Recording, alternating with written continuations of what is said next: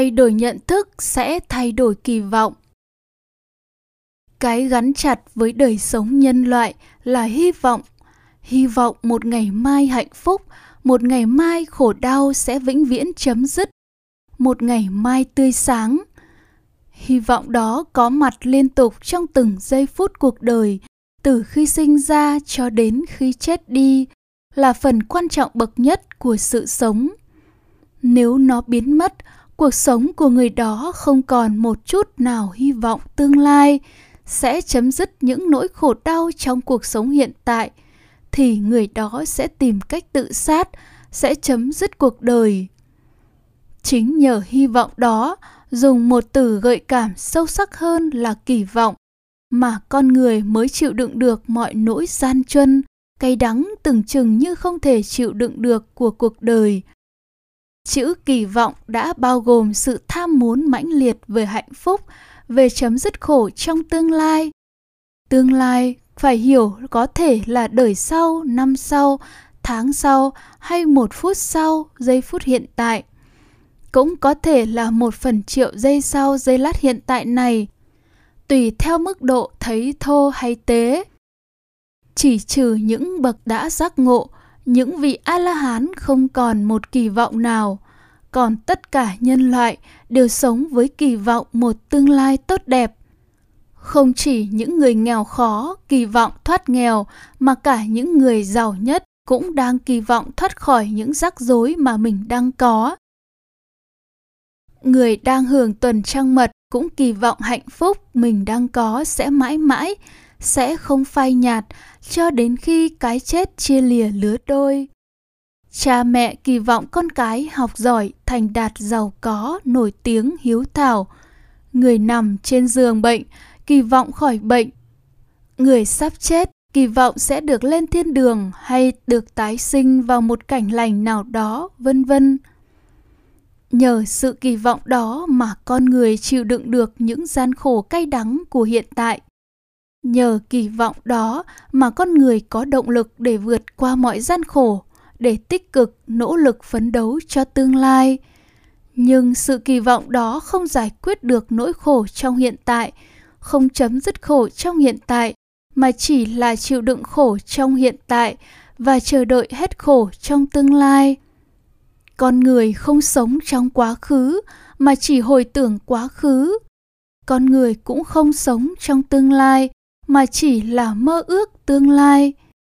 Con người chỉ sống duy nhất trong giây phút hiện tại, kể cả hồi tưởng quá khứ hay mơ ước tương lai, cũng xảy ra ngay trong hiện tại.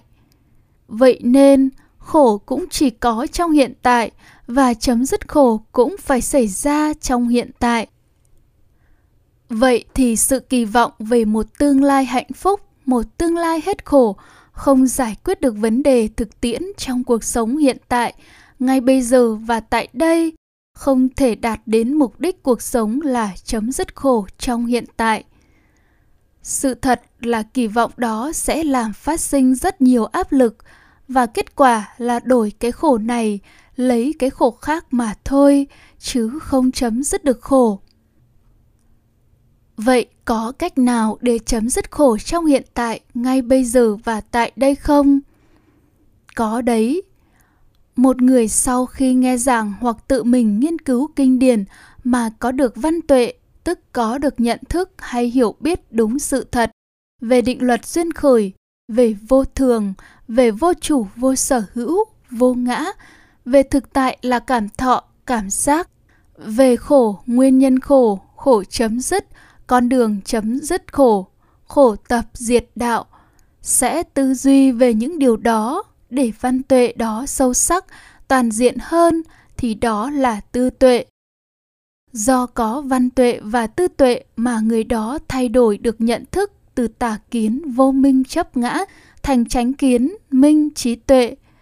Và nhận thức hay hiểu biết đã thay đổi ấy sẽ phát sinh một kỳ vọng mới đó là kỳ vọng về lối sống bát chánh đạo, lối sống thích nghi, lối sống chấm dứt khổ ngay bây giờ và tại đây. Kỳ vọng này cũng chính là tham muốn đạt được lối sống này trong tương lai. Nhưng nội dung khác với kỳ vọng về hạnh phúc từ thế giới ngoại cảnh. Kỳ vọng thay đổi thế giới, kỳ vọng thay đổi hoàn cảnh sống để có hạnh phúc tương lai. Mà kỳ vọng này là kỳ vọng thay đổi tâm từ lộ trình tâm bắt tà đạo sang lộ trình tâm bắt chánh đạo để chấm dứt khổ ngay trong hiện tại. Nếu không có kỳ vọng mới này, thì kỳ vọng cũ có mặt và với kỳ vọng cũ sẽ không thể có sự tu tập tứ niệm xứ khởi lên bát chánh đạo. Nếu có kỳ vọng mới này, thì kỳ vọng cũ sẽ bị thay thế bằng kỳ vọng mới và sự nỗ lực cố gắng tích cực tu tập bát chánh đạo sẽ xuất hiện. Khi đó, sự tu tập bát chánh đạo mới xảy ra. Khi sự tu tập bát chánh đạo xảy ra, lộ trình tâm bát chánh đạo khởi lên sẽ kinh nghiệm được kết quả là khổ chấm dứt ngay bây giờ và tại đây mà thuật ngữ phật học gọi là niết bàn. Thì lúc đó, kỳ vọng đó cũng không còn nữa nghĩa là kỳ vọng đó chỉ đưa đến tích cực tu tập bát chánh đạo còn khi bát chánh đạo khởi lên, thì kỳ vọng đó diệt, không còn kỳ vọng đó nữa ví như kỳ vọng sẽ được trực tiếp ngắm nhìn tháp Eiffel tại Paris, thì khi đã đứng dưới chân tháp Eiffel tại Paris và đang nhìn ngắm nó, thì lúc đó không còn kỳ vọng được thấy tháp Eiffel nữa. Vậy để đạt được lối sống bát chánh đạo, lối sống thích nghi mọi đối tượng, mọi hoàn cảnh, lối sống chấm dứt khổ trong hiện tại, ngay bây giờ tại đây, phải tu tập bát chánh đạo và để sự tu tập bát chánh đạo xảy ra, phải kỳ vọng điều đó, phải có tham muốn điều đó. Đây gọi là dục như ý túc, là yếu tố đầu tiên làm phát sinh các yếu tố còn lại của tứ như ý túc, gồm dục như ý túc, tinh tấn như ý túc, định như ý túc, tuệ như ý túc.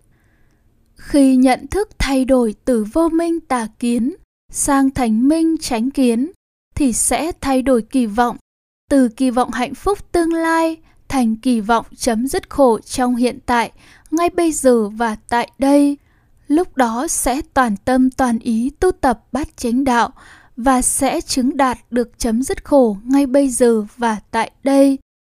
Lúc đó, mọi kỳ vọng hạnh phúc tương lai chấm dứt, kể cả đối với con cái, cũng không kỳ vọng nó sẽ học giỏi thành đạt, giàu có, nổi tiếng, hiếu thảo, vinh danh gia đình dòng họ, đất nước, mà kỳ vọng nó sẽ học hiểu thực hành chứng đạt lối sống thích nghi, lối sống chấm dứt khổ trong hiện tại, ngay bây giờ và tại đây. Với kỳ vọng này sẽ phát sinh giảng giải khuyến khích, chỉ dẫn con lối sống bát chánh đạo.